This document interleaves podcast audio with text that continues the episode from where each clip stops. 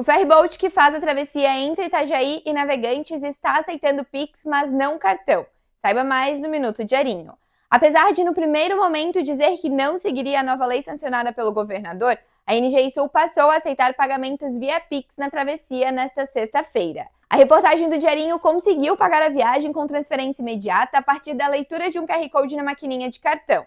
Contudo, cartões de débito e crédito, conforme também prevê a lei, não estão sendo aceitos.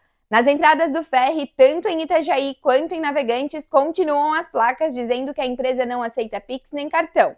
O Procon informou que a fiscalização vai começar na semana que vem. Leia mais em diarinho.net, com oferecimento Promenac Motos Honda.